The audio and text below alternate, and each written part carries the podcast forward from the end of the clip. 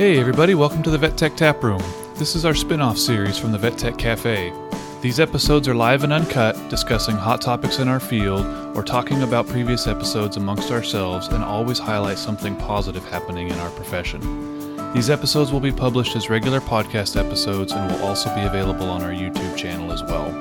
So get yourself a beer or a potato water and find us live on Instagram and join the discussion. Now, if you'll excuse us, those are our beers the bartender is pouring.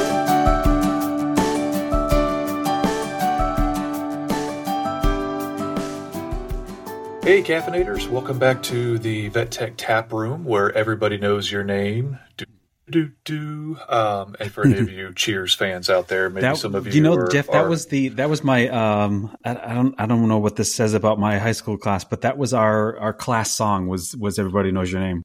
I amazing. mean, we're close to Boston, and it was popular for sure, time. for Yeah. sure. Um, eh, have you actually like heard the lyrics and or like read the lyrics, the actual words? Yeah. They're, they're kind of messed up. They're they're kind of sad. Yeah, yeah. Oh, anyway, um, you got a beer, good buddy? I I do. I've got a a, a, dragon's milk. Ooh, Um, nice. This was a this was a gift from the last time I watched the neighbor's dog. She knows Oh, what I like. Nice. Nice bourbon barrel aged stout. hmm Cheers, buddy. Cheers. I have a, um, of course, a double IPA from Treehouse called Wonderment. It's one of their winter holiday double IPAs. Um, Lovely. And I'm also, we're joined um, at the Vet Tech Cafe today by a couple of my cats. You can see Julius up there in her them. hammock. And then Martin is over my shoulder in his little house there. Um, Nice. They came in to record with us today. So I, I'm downstairs in the Airbnb where the pets are not allowed. right, nice, nice, nice. Um, so uh, first off, um, you were just on vacay for a couple days. You, I you was. actually got away um, over Uh-huh. Christmas, and how was that? Uh, well, I brought my laptop, and I was like, "Oh, what if something pops up that I'll I'll need to to deal Oh, with?" The only thing that that I used it for was fantasy football. You'll be happy to know I didn't do anything that did not relate to fantasy football. Um, uh, had nothing to do with work.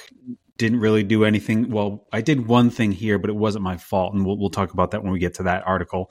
Um, but lots of lots of sun. It was like 80s most of the time we were there. We were only only there for a few days, um, but And where'd you go? we went to uh, we went to Cancun, but we were in Tulum, which is about Ah. an hour south of Cancun. Yeah, Um, so anytime, like we had to go up to one place to go to Isla Mujeres, Mhm. um, which was like an hour and a half drive to get up there. So a lot of driving there. Yeah. Um, we were in one of those all inclusive resorts, which is a little bit of a. Uh, I don't want to say it's a scam, but it's a little it's a little misleading because it makes it seem like everything is available all the time, but you had to have reservations to go into any of the restaurants. So it was like I mean, we ate a lot of buffet stuff because that was the stuff you, anyone could walk into. But yeah, um, it, it was it was good to get away. It was good to like um, uh, have have a few days to relax and not think about veterinary stuff. I, I had a lot of non vet days there,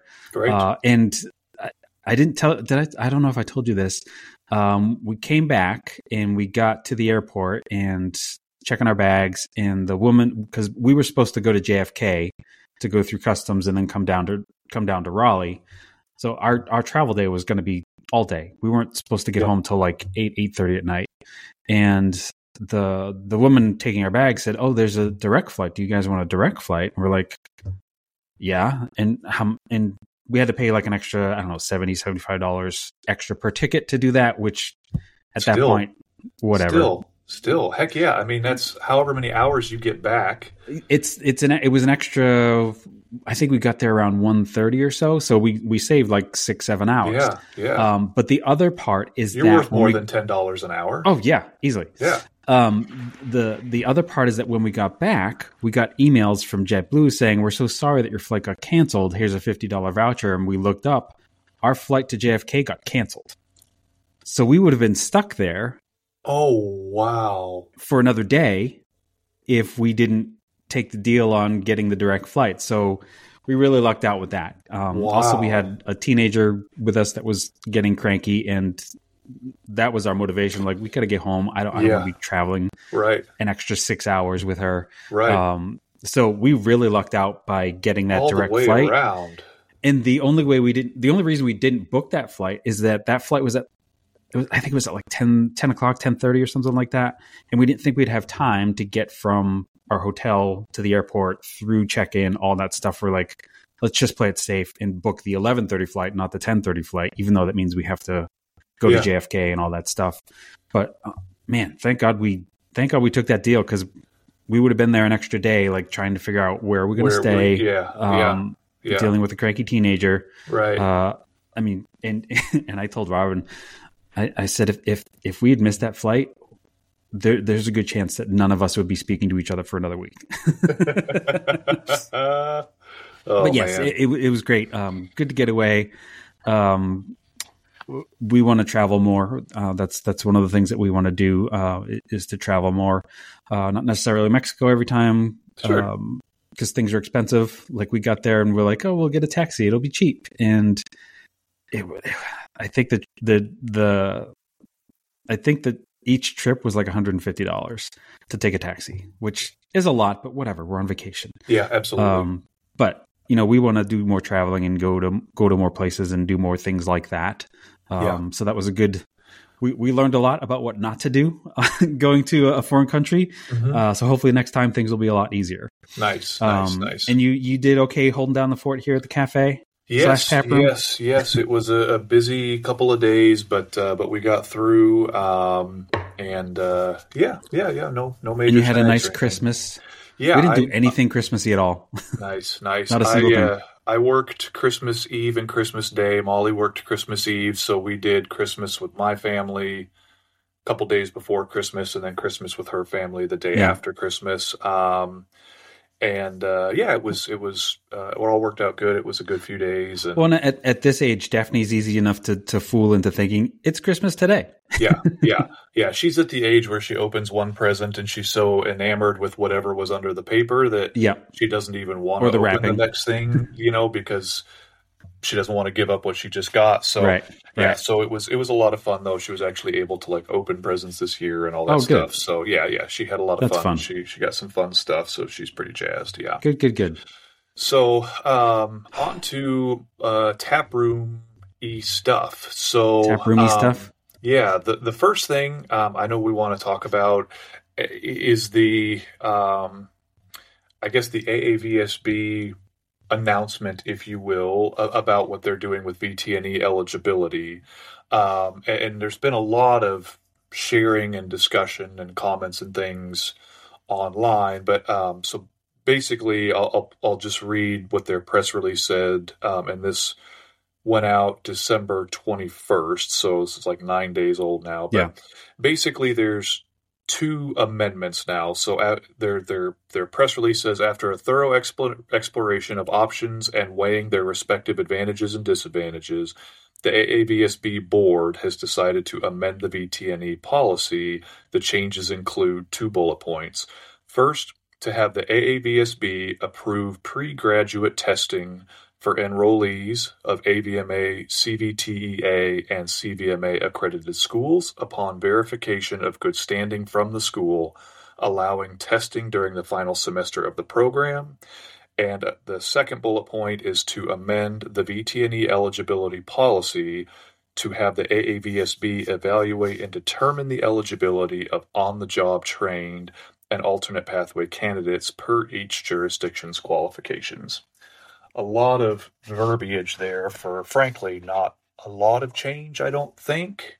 Um, I think just maybe some things that have already been in place and just haven't really been done before, and, and maybe some new stuff too. I don't know. What are your initial thoughts? Well, my initial thoughts with we'll, we'll start with bullet point one. Bullet point one, um, allowing them allowing students to take it before they graduate. I, I honestly don't understand what the benefit of that is. Yeah, Un- unless they're doing that, that students that are in their final year of school can take it for free. I don't really see the benefit to allowing them to do that. yeah, it is. um, uh, it's just the final semester. Right, that's what I'm saying. Yeah, Yeah, the, yeah. the final Yeah. semester. Like. I don't understand. What are they hope? What What are they hoping to gain from that? So, you know, the only thing I can think, and from my seat, I think there's a far easier solution instead of having these stupid one month testing windows. Just make it a year round test. Yeah, they, they they don't administer the test anyway. You go to a testing center who administers tests Monday through Friday every week of the year. Um, so the only thing I can think of is that it allows them to take it potentially one testing window earlier perhaps while information is fresh in their mind because i used to Yeah. tell my students and, and maybe you did the same like because the, the again with the way the testing windows is and at the time we had to take a separate california state exam as Yeah. well and i used to tell them like don't after graduation don't say you're going to study for six months and then take the exam. Like as soon as you leave school information is actively leaving your brain every day. Take the exams as soon as you can. Yep. force yourself to study the material. If you take six months off to study you're going to dork around for five and a half months and then spend two weeks studying. Um, and so the only thing i could think is that maybe it allows them to take it one testing window sooner when they're maybe while they're still in immersed school, in school. and still immersed in school and study habits and all of that. I don't know.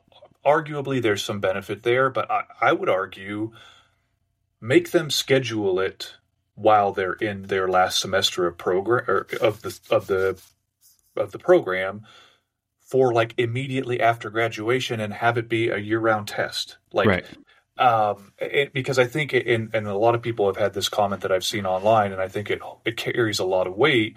They do this already with veterinary students and the NAVLE, um, where you can take the NAVLE, the the national exam that the AAVSB puts out for veterinary students. Um, you can do that in your fourth year, but they have already done all of the classroom by then. They're Right. only on clinics at that point, so they've Right. already learned all the information they're going to learn. Now it's just clinical application thereof. Whereas for us, in our fourth semester, um, we are still in the classroom learning.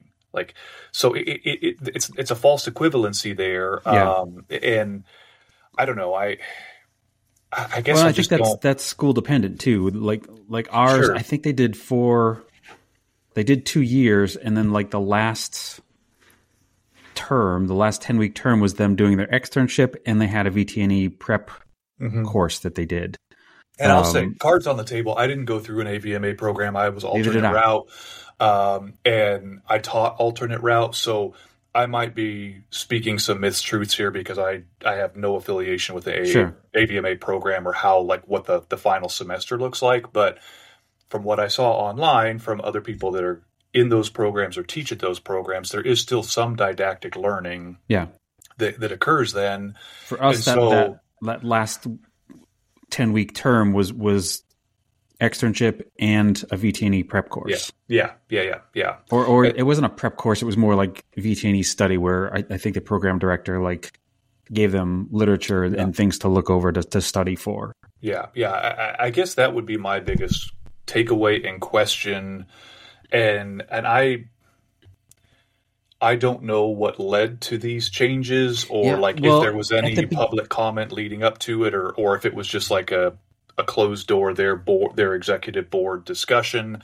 I don't know why they thought this kind of change was necessary, but I don't know. To me, it just this well, if you if you look at the 2023, like- beginning, the beginning of the article, it says uh, several AAVSB member boards recently asked AAVSB board of directors consider changes to its exam eligibility requirements to address the veterinary ter- team Oh, shortage Right, right, and right. allow veterinary technicians to be in practicing to their full ability immediately following graduation. So I get that. So okay, okay. So again, immediately following graduation, they should be able to test the day after they graduate. Right. Um, I I mean, that's to me, that's the solution. I don't. This is 2000, about to be 24 here Yeah. in two days. In two days, Why are we still having a one month application window right? and a one month testing window three times a year? Like, Yeah. uh, you know, that that's like back in the day where you had to like go to the state capitol and take a paper and pencil exam and I had to drive to Delaware to do it. yeah I, I mean you that's how you had to do it back in the day but like it to me for what they charge for application if they can't figure out how to make this a year-round test like that that to me is the solution Yeah. and and not you know I, I don't know. I, I, think I saw some other comments online too about perhaps concern that maybe if somebody passed the VTNE prior to graduation, that maybe they wouldn't finish out the program or follow through with that. Yeah. I don't know. Uh, perhaps people that's, that would that's a that that's exist. a small that's a small I think percentage it's a small percentage, yeah. but uh, again, you know, like I would I would hope, and, and we kind of talked about this off air before we came on that if you're paying all that money to go through tech school, you might as well you walk might as well away finish. The, yeah. You might as well finish and walk away with the piece of paper you're going to need yeah. 10, 20, 30 years down the road. Who knows long, how far down the road. Yeah. Um, I, so I don't know. It, it's, it's, I, I understand the premise, like what you just read, um, but to me, it's the wrong solution. Yeah. And I, I don't feel like that's, that's, I, I, I, don't feel like that is addressing the vet tech shortage because you've got people that are in school. They're already, yeah. Like if they're, they're going they're, to pass right school, they're going. You, that's not an issue. Right. Uh, let, us move on to bullet point number two. Yeah. Um, to amend the VTNE eligibility policy to have the AAVSB evaluate and determine the eligibility of on-the-job trained and alternate pathway candidates for each jurisdiction's qualifications. Um, so I was a on-the-job trained Um, I needed, I forget what the number was, like 8,000 hours, which was like, what is that, like three, four years, something like that. I don't, I, I'm hoping that their amendment is going to be more than just you've been here long enough. Uh, I, I feel like there needs to be, I don't know, maybe a secondary exam for the VTNE to allow them to pass it. Because uh, I, granted, for me, it was like 15 years ago when I did this. So the the all I had to do was was submit and have one of my uh, management team verify that yes, I had enough hours.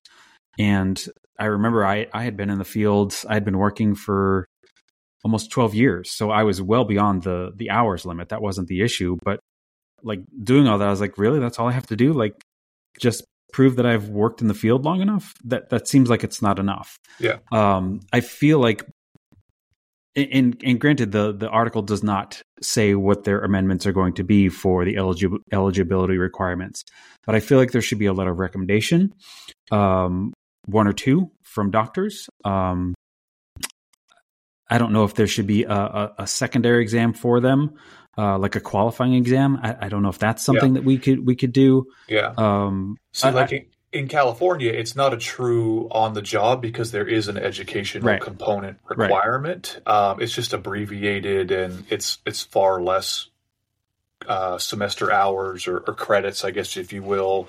Um, but there's still like an education component. Um, so, just, what do, what do they have to do in California to get to take the VTNE?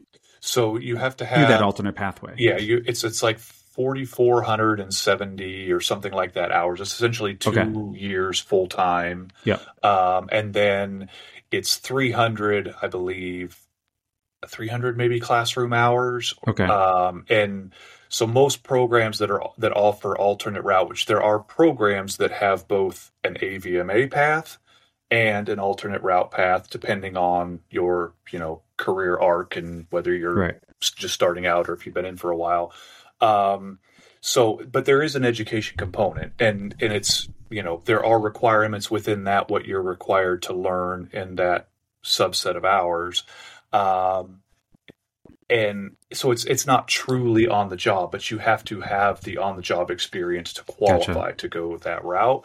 But I, I guess you know, and I think the the bigger discussion I see online with this is like I almost feel like we are making it easier to go on the job instead mm-hmm. of Making it harder. AVMA route and and like the the I'm I'm sorry that I I don't think the team shortage is a we don't have enough new people in the field problem. It's a we are not making this a sustainable career Right. and we are losing too many established people problem. Totally agree. And, and and that's not a AV, AAVSB no, that's that- that's that's not yeah. a them problem. That's not a Right. that's not a problem for them to fix. That's an industry That's- problem, not that's not an a industry testing problem. That's every clinic problem.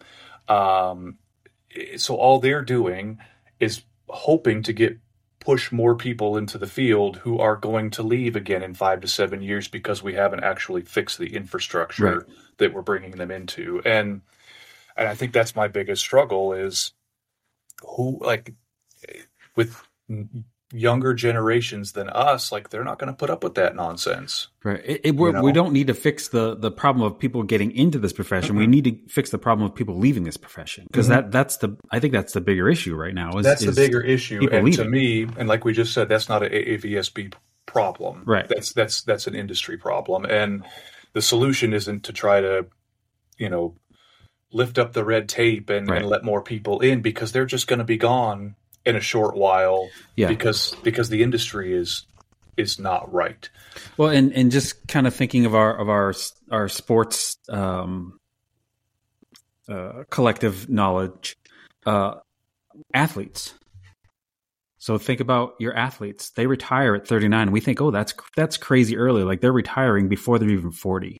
And yeah. if we if we if we take that window of retirement into the vet tech profession, they're retiring at 26, yeah. 27. Yeah. Like before yeah. they before they hit 30, they're yeah. they're retiring from this profession. They're, so and it, it's it's something that we need to fix the the people leaving, not right. so much getting right. more people in because you're just you're just filling the conveyor belt of right. people that are just going to walk out the door in five to seven right. years. Right. And and I know you know the funny thing is, is that the AAVSB also administers the NAVLE, the the qualifying veterinarian exam. Mm-hmm. I, I would love to see the faces of the people on the AAVSB board if somebody proposed an alternate route to getting a DVM degree. like, because I, I, I guarantee it, Dave. I, there's probably 80 to 90% of the v, VTS holding people, I bet, could pass the NAVLE without mm-hmm. a problem. And yeah. if that's the only like we want we want there's a veterinarian shortage, sign me up. I'll take the NAVLE tomorrow. The, uh, the, and there's arguably absolutely I, confident that I could. I, I don't have the I don't have the numbers on this, but I, I would imagine that the the veterinarian shortage is a much di- more dire need than the tech shortage is. I would say so. I, don't know. I don't know the numbers on that. Someone yeah, someone correct mean, me, but yeah, but I, think again the problems are are the same. Like it's it's it's not necessarily how many veterinarians we're graduating and bringing into the field. It's that we have not, we've done a piss poor job, frankly, of making the field sustainable. Yeah. And that's, that's not just us on our side. That's veterinarians. That's, that's across the board. Yeah. Yeah. So, yeah. And, and again, that's not something that I, I applaud them for trying to fix the problem, but I just, yes. I just don't think yeah. this is the right way. Right. Right. Yeah, it's like they, they, they are coming up with every other solution than yeah. the actual solutions that will will will help. Yeah, it, it's, it's uh, not to not to trigger anyone, but it, it's it's kind of that same problem of uh, you know gun gun control of of the mass shootings. Like guns are the problem. Oh, but maybe it's this, maybe it's that. Like we're we're fixing everything around the actual problem. Right. Um, where don't don't come at me for that. People that are listening that are extremely pro gun. Um, but, but, but no, that's you know, but that's the way I equate like, it. It's like we say all the time when we when we think about when we talk about these problems with our guests or on tap rooms. We need the veterinarians' help in like mm-hmm. fixing some of these things, but we what we don't need is the veterinarians to tell us what our problems are and then tell us what our solutions are. We right. need them to listen to us to say these are the problems this is what would actually fix the situation. But we're not the ones that set wages. We're not the right. ones that get benefits. We're not the ones that do all of these things. That's where we need you to come in. Yeah. We need you to to to lead by doing that. Well, and not and not only that, and and you know, no offense to Molly and Robin, they are fully supportive of yeah, us of and what we need, but they don't have the they don't have the right. power. Right. Yeah. We need the the people that that are at the board level to have our backs yeah. to to make yeah. those changes and and yeah. It, it may just be a thing of, of waiting out the older generation and waiting for the younger generation to, to get into those positions to actually make changes. Maybe, but you know, I, I don't know. Sometimes I wonder, like, are those that are actually going to be interested in governance and those kinds of things, generation, next generation on down the line, are they actually going to be those that have our best interest? Like, right. or is it going to still be that same group, that same like picture of people just 30 years younger. and Yeah. in 30 years they're going to be those same people. Like What we need to do here, here's here's the solution, everybody. Uh, Jeff Jeff gave me the the idea earlier. Um, write this down. Uh, we need to allow for veterinary technicians to take the NAVLE. Then we can become veterinarians, and then we can infiltrate the boards and make the changes that we as technicians need. yes, yes, yes. It, I- it, will be it'll be like a Trojan horse situation. Yes, yes, I love it, and and I can think of no less than six or eight guests that we have had on this podcast, Oh, yeah, and multiple easily. times that A could pass that exam, and B would be excellent leaders. Yep. Yep. Yeah, and we could get some stuff done. Yeah. Yeah, So that's what we need to do. We need we Yes. need to scrap this idea and push for letting technicians take the NAVLE, and then we can infiltrate from within. yes, yes, I love it. Easy, I love easy it. peasy. Yeah, We should yeah, get yeah. that done by like I don't know, the summer, right? Yeah, yeah, yeah, for sure. Easy Twenty peasy. goals. Yeah. Yeah, yeah. All right, what's What's, What's next, next? here? So, Uh, um, so I saw this online. Oh, yeah. Uh, so I know, um, as veterinary technicians, uh, again, we cannot be AVMA members, and we cannot get JAVMA as a result of that. Uh, thankfully, my wife is, of course, a, a veterinarian, and we and get it at the house too? a, yeah, AVMA member, and she gets JAVMA. and she doesn't read it. She just gives it to me like Molly doesn't either. And then I Yeah. same thing. I flip. I just I read the table of contents, frankly, just like I do Same thing. And see what interests me, and then I read that. But I saw Yep. this article online um, from actually one of Molly's classmates posted the um, the heading of it, and I was like, "Oh, I need to find that." Um, so, in the reason, a couple reasons I want to talk about this. Number one, Dr. Roark, um, who's been on our podcast, we were just on his um, yeah, recently. He was one of the authors on this, and the uh, the the article or the the study is called "Securing Lethal Means for Suicide: A Focus Group Study Exploring Perceptions and Barriers Among Practicing Veterinarians." And um, so. I'll, I'll I'll I'll briefly read the objective and I'll read the results and then we can kind of discuss it. I think that's like a good synopsis. yeah. So objective and, and mind you again, this is JAVMA, this is all veterinarian focused, but I think we can still extrapolate this out to veterinary. and we can share it to a we can share the link, but you're only I think you're only going to get like the abstract. Yeah, I do, yeah, exactly. Yeah. So the objective veterinarians are at higher risk for suicide than the general population, and one reason for this may be veterinarians' access to and knowledge of pentobarbital, a common suicide method in this population. One possible approach to reducing suicide risk is means safety. This study examined the acceptability and feasibility of means safety protocols in veterinary workplace. So, results survey responses indicated that 30% uh, of veterinarians reported storing their pentobarbital unlocked at least part of the time. During focus group discussion, participants perceived work life balance or being overwhelmed as the most common suicide risk factor in veterinarians, with normalizing mental health emerging as a primary way to improve mental health in veterinarians. Additionally, adding an extra lockbox for pentobarbital or firearms emerged as the most acceptable and feasible means safety method. Finally, at post test, veterinarians increased in willingness to imp- implement storage protocol changes and were more likely to endorse concern about a coworker's suicide risk than concern about their own suicide risk as a reason to change pentobarbital storage methods.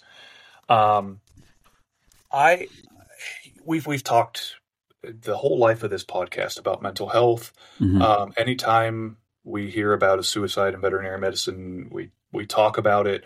Um, and and I've said a couple of times, I I don't know, maybe it's my morbid curiosity, but I sometimes I wish one thing that that doesn't get discussed is how that actually went down Mhm. and and sometimes I wish it was because I think that could actually lead to change. Like if if if people are actually using pentobarbital from the clinic to euthanize themselves, then I think th- then 100% everything probably in this study absolutely is relevant to the replies. If it's something they do at home via any other means or or you know not getting drugs from the clinic basically. Um and and I think that would be a huge, huge help in understanding where we actually need to put up barriers because I know certainly when I worked at Tufts, everything was under lock and key. It was super legit. Um, for for controlled substances, if you went to the to the Omni or the Cubex, you had to have two people enter two fingerprints, you yeah. know, right, you know, do the whole thing. Obviously, it's not that way in most private, smaller practices. Maybe right, things not are everyone has box, that. but like, but there's always somebody that has access that can access things when the clinic is closed or you know somebody that has the ultimate key. And uh, and so like I, think I think this is actually a really potentially huge thing is like if it's something where a decent percentage of people that are are are carrying out suicide are using things gained in the clinic to do so improving those protocols and you know not leaving drugs out. Um, i mean in, in the methods and things here it talks about drug logs and, and like how those can be falsified and like the, it, it talks a lot about like these are all good steps to take but they don't individually they don't prevent right. the problem. Like there has to be multiple barriers in in the way. And and i think that's just one thing that like i, I don't know. I, I think in some ways at least in those that maybe again it takes place either at the clinic or with means acquired at the clinic and maybe that's that taboo thing that we don't want people to know that that like our protocols aren't good or that they had access to drugs and, and what have you. But like to me that's a big thing we need to talk about. I'm, I'm sure that there's there's got to be a way like I'm, I'm sure when this happens like the police are involved. There's a report that happens. There's a, a post-mortem exam or, or what have you. The information is out there on how they carried out their suicide. It, it's just that we don't, not that, not that we need access to it, but somebody needs to have access to it to, to make a study to say, these are the suicides that we saw this year. Uh, these are how they were carried out and, and Yeah. looking at those means of, of, of Yeah. carrying that out and, and figuring out ways to, to correct that. yeah Did, did you mention in there that there are clinics that are that have firearms on site? Yes, so there are um, so and there's basically two categories of that: a self defense, or b if those are used as a means of euthanasia. Um, so I'm guessing maybe large animal or like Oh. wildlife or like you know perhaps like Yeah. you know darting things or, or Yeah. things like I I um I don't I didn't think don't of know- that. yeah I don't I don't know what to to what extent but uh, but basically it was I think just looking at things that could cause lethality yeah. in a clinic. So, um, and, and and I mean, there's other drugs that can do Yeah. that too. In, in like a com- mean, combination of it, it multiple different just- things. Yeah. it doesn't just have to be pentobarbital, but you know, just thinking about, um, you know, I, I remember back in the day, uh, and and maybe you were in clinic at the same time, but I want to say this was late '90s, early 2000s. There was a pentobarbital shortage. We couldn't get it, and we were Hmm. having to um, euthanize pets. We were having to like ket valve them down and then basically give them a huge hit of potassium chloride to stop their heart. It was absolutely yeah, miserable. I don't. I don't back, Um, back then, I was in general practice. That wasn't much of an so issue So, like for us. shortly and that thankfully that was a very short window that that was occurring but then once that like went away and we were able to get euthanasia solution again i remember the doctor i worked with at the time kept a bottle like in a locked cupboard in his office so that if we ran out and we weren't able to get any we had a backup bottle but like there was no accounting of that like right. and and you know i'm going back 25 years now Yeah. but like I, does that kind of stuff still happen today like where where there's like just not good accounting and and i think we all hate doing drug counts and inventory and what have you but when it comes to these substances like Well, in in speaking as someone that does relief, and I, I do find myself in general practices, the the control of their controlled substances is not as good. In and I'm not trying to call out general practice, but just my experience, the emergency practices that I've worked in, ha- most of them have a Cubex or uh, one of those fingerprint systems where two people do need to sign off on on something Yeah. like that. Um, in in the general practices, yes, some of them do have that, but but yeah majority not so much. yeah Uh, and I think that that may be where some of the the the problem lies is that they don't have those things. Yeah, like you yeah. you said, after hours in, in an ER, there are no after hours. There's Right. no such thing. Right. Um, but there, e- even still, if there was one doctor in the in the building, when you have that Cubex system or or that fingerprint system, they can't physically take out Yeah. drugs by themselves. They just can't. Um, and not just euthanasia solution, like hydro, buprenorphine, Fentanyl. propofol, sometimes fentanyl. Yeah, those things are not accessible by one person. Right. Um, and actually, I I will say that there are some places that where to get something like midazolam for like a seizure, you don't need a second fingerprint. Which yeah. I don't I don't know that anyone's Yeah. going to carry out Yeah. suicide with midazolam, but Yeah. But Yeah. I, I, I mean, there will are say, there are ways of getting around it. I, I guess Yeah. is what I'm saying. I, I will say in my time at Tufts, um, we had, and it was this way for all of our controlled substances. On the OmniCell, it was you could set it up that way that you needed a second login, but we we elected to not do that because there was so much pushback that what if in an emergency situation we needed this like right now, and we couldn't find somebody, and and like uh, again, like I, I mean, I used to cry this from the rooftops. Like that's not the solution. If the if the problem No. is is that there you can't find somebody to put in their second credentials, the problem isn't that the one person that needs access to the drugs now gets access to the drugs now. The solution is you need more people. Right. You, you you need to have more people available to be able to provide that yeah. like like that that's that's actually the problem is that you you keep it at such a bare minimum Mhm. everybody's off doing stuff and you can't find somebody and like Yeah. it, it- so it's just they they they kind of changed that to the towards the end where they started at least for euthanasia solution they were requiring a 2nd Mhm. input um, but for the all other controlled substances they didn't and it's like you know I, I, you always wondered like gosh i mean somebody could easily take 10 mils of fentanyl out for a patient and take it home and I, I, I heard a story. I I forget who told me who told me this story, but but someone that had been fired um, had access to propofol and went with a butterfly into the bathroom and tried to inject themselves with an overdose of propofol to to end it. And I I, I don't know who it was, um, but it was a place that I I worked at previously, and somebody told me that story, and I, I said that that is that is a huge problem that you have propofol that accessible right um, to be able to do that. And and propofol is one of those ones where I don't. It's not It's not technically it's controlled, not controlled yeah but most places are treating it as controlled because Yeah. you you can easily kill yourself with that.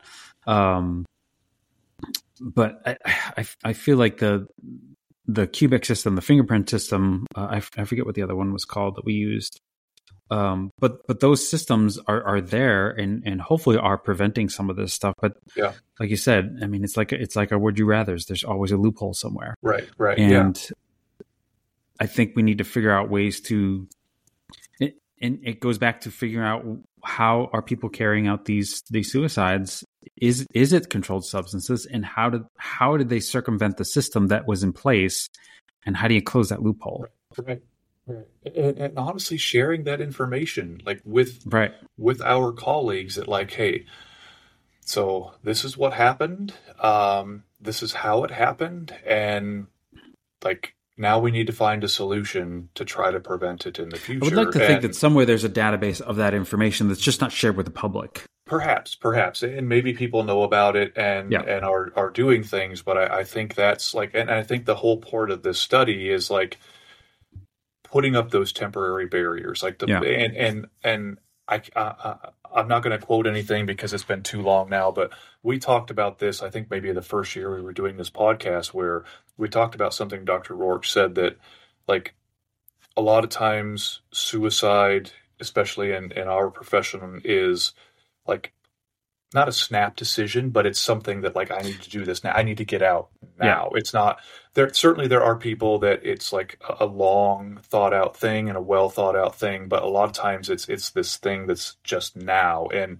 and the more barriers we put in place to be able to lengthen that period of time, perhaps the more time they'll think about it and realize it's not the right decision. Right. The the, the, Um, the length of time between having that thought and having Right, access and to the being means to do able it. to carry it out. Yeah. Yes, and, and so and I think that's like ultimately what I get out of this study is that like the more barriers we can put in place and the better we are at record keeping and, and what have you. And look, I mean, I know we've all worked in clinics, or maybe some of us still do, where we know everybody. We we absolutely we don't think, we think do. or we think we do, and we think know, we do.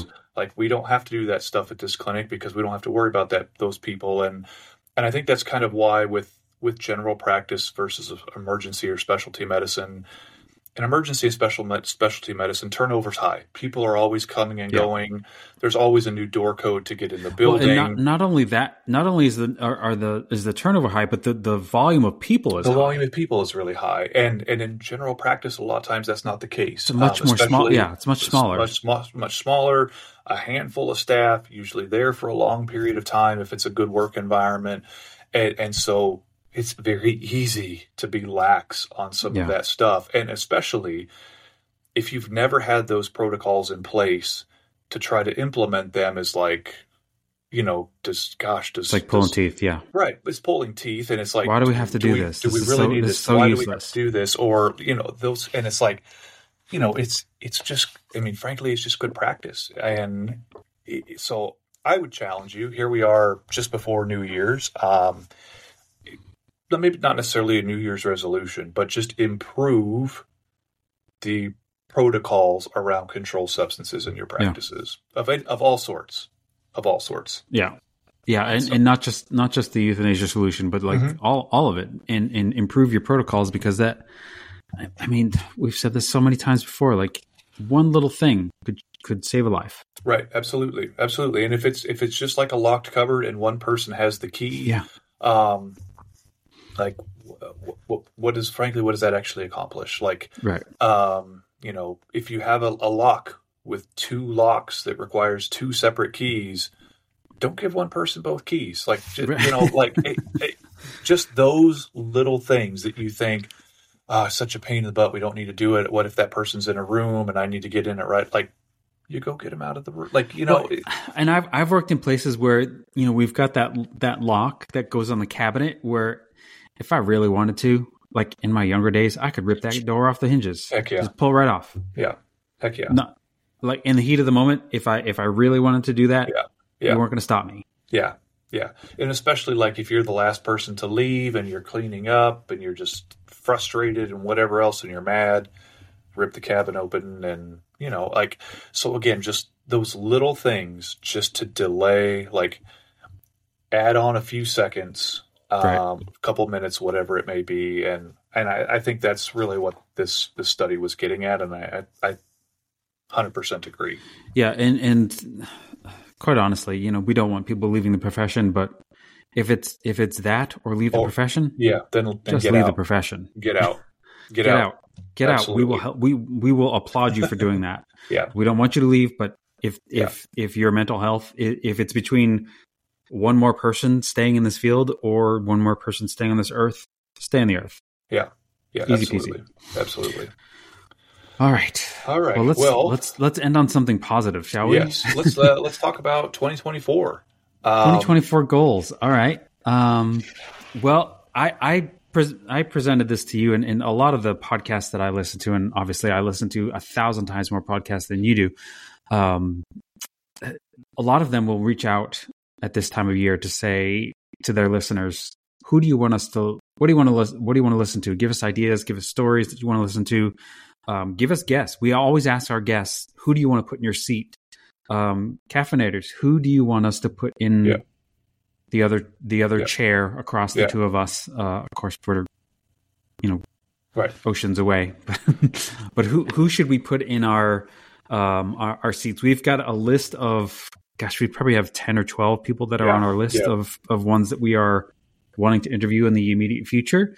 Um, but we are always open to yeah. newer ideas, newer guests, um, things that we haven't heard from, uh, people we haven't heard from, ideas that, that may be in your clinic that you, you, even if you're like, eh, would they want that? Do, do they really want that? Yeah. it doesn't hurt do. to ask. We do. Like, I mean, I, I can't think of, unless it's something where, you know, really, I think the only thing we ever turn down is when companies want us to interview a veterinarian to sell About their, their product. Yeah. Yeah. That, that, that's, that's basically it. Like, well, and what do we do when we get those, when we get those emails, we say, "Is there a technician in your company that can promote that Right, and right. talk about what it's like working for your company as a technician?" That Yeah. that's what Yeah. we want Yeah, because this is a, a, a podcast for technicians. I, I mean, Right. yeah. How many how many non technicians have we had on? A handful. Five, six, seven over the I don't know how many number how many episodes are we on now? Like 140 100 something. something like. Um, but all the ep- all the episodes that we've had with non technicians have been how do how how do you utilize technicians? What is your view of of the profession? Um, in in kind of steering the the conversation to yes, you're doing this, but how how do technicians impact what you do? Um, so if you've got something that can Yeah. promote this profession, obviously we want to we want to hear from them, even if it's like we have somebody that we're talking to that is a vet tech uh, or a veterinary student that Mm-hmm. we want to talk to because we want to understand what they know uh, going through the veterinary school. How, how are technicians viewed by you, by your colleagues, Yeah. by your your classmates? Yeah, and that'll be a great Um, discussion. How would you feel about yeah. taking the VTNE in your fourth semester? yeah, You know, Yeah. Why, why why are you for that? Why would it? Why would you be against it? Like, yeah, absolutely. So Yeah. so yeah, caffeinators um, for 2024. If you think of anything interesting, or you know of anybody we should talk to, or yourself, or you know of anybody that's blazing a cool trail, um, Yeah. Yeah, we, we we for sure want to talk about it. and we're Uh, we're planning our Phoenix trip. We've been Yes. Mm-hmm. conversing, um, going back to Phoenix in in March. I think is March, is the yeah. plan. Yep. um, we decided that uh, no offense to Florida, um, we decided that Phoenix was was a great time, and uh, Jeff and I are huge baseball fans, and the the the one thing that we looked at in in relation to that was yes, Jeff is a, an Angels fan, and they have spring training in, in Phoenix, where I'm a Red Sox fan, and they have tr- spring training in Florida. The difference is that gosh, how many how many games did we go to in Phoenix Yeah, in a, a yeah. span of like three days? Yeah, everything is basically within a half hour of each Within a half all- hour to all, an hour. All the teams, and in Florida, they're spread all over the state. It, it's at least an hour, two hour drive to get to the next stadium. Yeah, So, yeah. um, as much as I want to go see my Red Sox in spring training, I, I, I'm more happy to go to a variety of games than than than seeing my one Yeah. team one time. Right, I, I'd yeah. rather go to a bunch of different games. yeah, yeah, and I, I just love going to the different stadiums. Like the, the stadiums that we went to last year, like were so vastly different. There wasn't one thing that was that I was like, it's the same as last one. Like that, the Right. one for the Rockies stadium where we saw the Rockies and the Dodgers. Dod- That was yeah. like an MLB I stadium. know, I know. Yeah, That was crazy. Yeah, yeah, for sure. Yeah, so um, we're we're going to go do that again in March, um, and hopefully we'll see some caffeinators there. Maybe we'll we'll maybe we'll plan to be at a brewery at a time and see if anybody Yeah. shows up or or what have you. Um, I'm I gonna, know there's I'm a few people this year. Phoenix This year, area. I need to like, I need to prep because I, I don't drink as much beer as Jeff does anymore. Uh, and like the first day, like I was like, oh man, I don't know that I can hang with this dude anymore. I'm gonna have to like prep before I get before I get to Phoenix. I mean, I could also back it down a little bit. No, I, I don't. I don't want to. I don't want to control you, buddy. like Uh, literally, when I was on vacation, I had I had two beers. Everything else was all like mai tais, margaritas. Um, I had two beers, and like after the second beer, I was full. And I was like, when we go to when when we go back to Phoenix, I need to like, I need to like train to get to hang with Jeff because, man, I was I was I'm not a young man anymore. I'm, I'm an Oh. old dude, and you and you're not that much younger. I'm- how I'm how old are you now? You're like 45. 45, yeah. You're like yeah. five years younger than me. Yeah, And your your beer, I, I cannot, yeah. I cannot drink as much beer as you Speaking- do. Speaking of 45, I went and saw the doctor this last week, just like for, you know, annual checkup or whatever. And he's like, congratulations on turning 45. I'll get you a colonoscopy referral. like, oh, oh, oh, okay, great. Good to see you too, doc. Don't. Uh, uh, I mean, Robin's going to listen to this, but don't tell her. But I, I don't think I've been to a doctor since I was 45. Oh, gosh. uh, yeah, because it was. maybe that should be your 2024 goals, caffeinators. Take care of yourselves. Okay. Check in on Alrighty. yourselves. Yeah, yeah, yeah. um, yeah, because it was shortly after Robin and I were together, and she's like, "If if you don't go to the doctor, I'm not going to go get my breast cancer screening, and I know you want me to do that. And I was like, all right, I'll go to the doctor. And I went to the doctor. I've never been back. Gosh. uh, the games we play, the games we play. Yes, yes, for sure. Uh, well, caffeinators, um, happy New Year to every one of you. Yes. Um, if you're working on New Year's Eve or New Year's Day, uh, may the clients be nice, uh, the animals be good patients, and uh, may your shift end on time. And you this will upload breaks. on on the 31st. So Yes, yes. Um, so Happy happy New New Year. Year. to all of you. Um, thank you very much for for staying with us and continuing to tune in wherever you're listening from. Um, and and special request to to any of you that are, are listening to this from another country. We would Yeah. love to talk to you about what it is. those are some of our favorite episodes, where right? you are and and all about what it looks like to to do what you do in the country that you live in so um, absolutely special shout out to you um, hope everybody has a great new year's and we will see you again in 2024 All right, bye guys.